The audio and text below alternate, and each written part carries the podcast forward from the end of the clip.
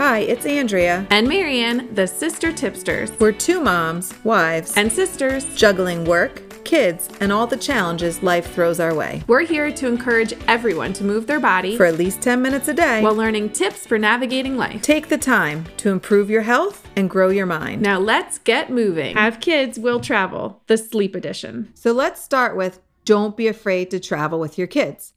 Sleep is essential there's definitely options. It's just a matter of finding out what works for you. Absolutely. Whether you have babies, toddlers, big kids, teenagers, however, whatever age kids you have, you don't have to have it all. You don't have to bring it all. But it's just important to remember that you shouldn't be afraid to travel with your kids just because of the little challenges with sleep. So, what are other ways, Andrea, that you've done besides just so I mentioned bringing items with you? What are other things that you've done? Right. Which we've yeah, we've definitely brought items, but we've also, you can rent items. We've done that before at a few locations. There's companies that'll literally rent you anything and everything that you need for whatever age child.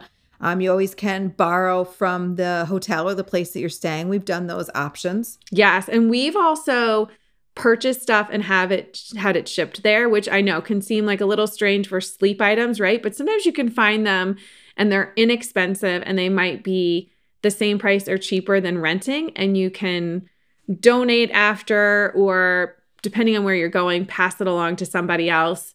Um, so we've we've also done that purchase. And i guess it depends sorry go ahead. Yeah some of it depends on where you're staying. I think we're going to say the same thing. Is it is it with friends? Is it with family? Um, you know is it just a, a random vacation spot where you're just going there? You know if it is friends and family can they borrow from local friends? Um, you know, is if it's a hotel, what options are there already on site?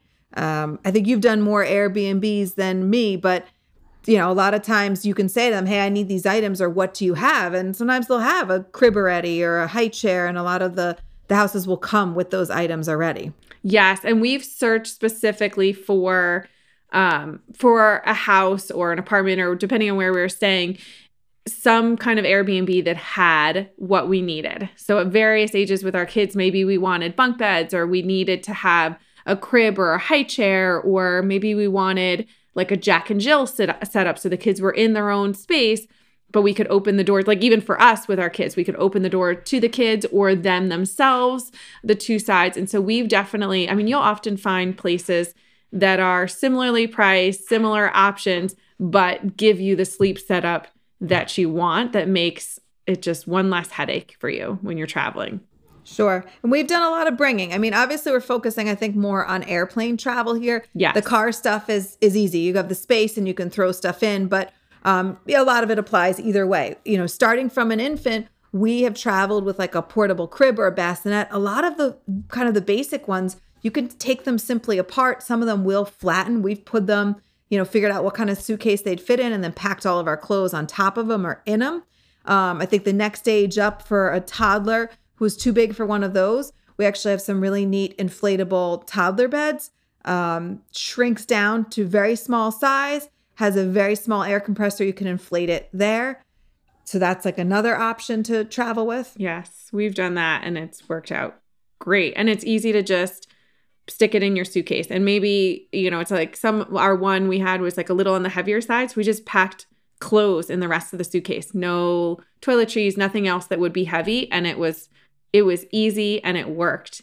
Um, and that was like, it was refreshing to us to just be able to pack it and have it with us. Yeah. And when we're packing, I mean, besides obviously the essentials for them to sleep in, you know, does your child need a noise machine?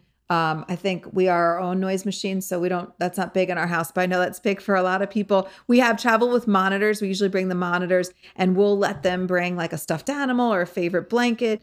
Um, toddler pillows are pretty easy to travel with. So any of those small things that are going to add a little comfort, um, just a little bit something extra, but that's not too big or cumbersome to travel with. Absolutely, and we even one other tip that I like to share with people is if you get into the habit of traveling often with your kids, one thing that we've done to make it easier is we have a travel toddler pillow. We have a travel monitor. Like we got a just a cheap monitor that stays in a bin all the time as our travel stuff. So I don't even have to dismantle the one in our house. It's a separate one that I just bring with us when we travel. And same thing we now have for our, our youngest. We have, um, she's not as much into the noise machine, but she likes it as like a little glow. Um, it's an owl and it glows stars in the ceiling. So we used to travel with like little tiny night lights that we would stick into the outlets. And again, they were with our travel stuff. So they weren't ones we pulled out of the house. We had them separate so that it was easy for travel. And that kind of helped our kids more comfortably sleep at night. Um, our youngest, like I said, she she wants the owl that shines the the stars and the moon and everything on the ceiling of the room. So we have one of those that we travel with as well. But that's my big thing is have like as you get into it, having a separate sleep items, it's so easy to pack them and bring them. Yeah, definitely would make it easier. And I think the point is you figure out knowing your kids, there's probably like just a few little items that can make a real difference in making their quality of sleep better and making it a little bit more comfortable wherever you go. Now, another thing that we've done is a lot of times we just work with whatever we have at the place, like especially hotels. Um, we're big into this. We love to move the beds. So if the beds are, you know, they make them so nice and framed kind of in the middle of the room and you know, we check right away. Can the furniture move? All right, great. We're going to shove that bed into the corner. Now, suddenly we have buffers on two sides of the bed. Um, we'll take pillows, we'll take extra towels and put them under the fitted sheet and form bumpers in there for the kids. Um, we've also done like slept our kids sideways in the bed so we can fit, you know, most of the kids are when they're little, they're short, they can go sideways in it and you could get some more kids in there maybe putting like the oldest kid on the outside. So you got a little bit of like a human bu- bumper um, that kind of protects it as well.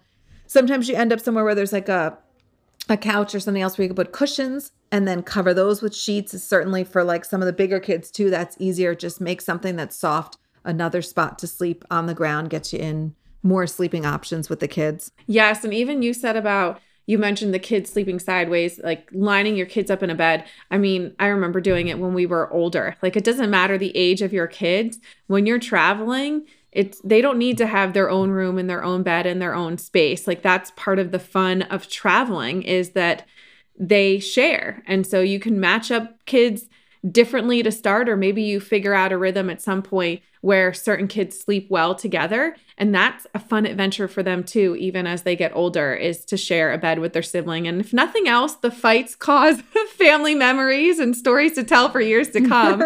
um, but it really doesn't matter the age, they can still share. And even here's my my one other little um, tidbit is when you have toddlers or babies and you bring like an inflatable mattress or you bring a bring a pack and play, you can put that anywhere in the room, including a closet, uh, the Closets, bathroom, sure. a little alcove in the corner, wherever you need. Like if your kid, like laundry I said, my room. kids like exactly. My kids have slept in the laundry. My kids have slept in a laundry room with the dryer going next to them. There you go. No, um, and it was machine. it was totally a built-in noise machine. We were super loud outside the room, and they went right to sleep.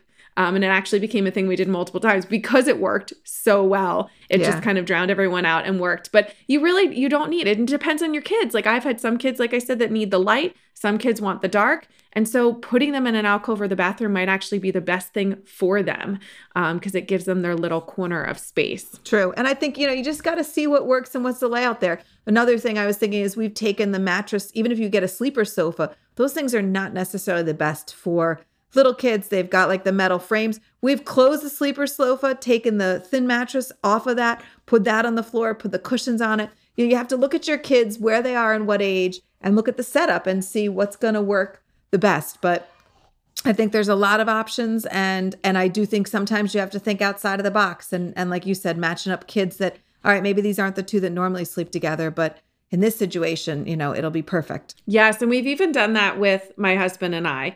At times, we maybe didn't share a room or a bed and we split up to make it work for the kids. And it was just maybe a phase or, you know, we haven't, it hasn't stuck with us, but maybe it does stick with you. I mean, that's the other thing is it's not just the kids, it's the adults too. Maybe there's a different setup that works when you travel. Um, and, and you never, you never know until you give it a try and see and don't, don't fear it. Just give it a shot. Yeah, I think that's the biggest takeaway here. Don't be afraid. Traveling with kids is very doable, and there's lots of sleep options.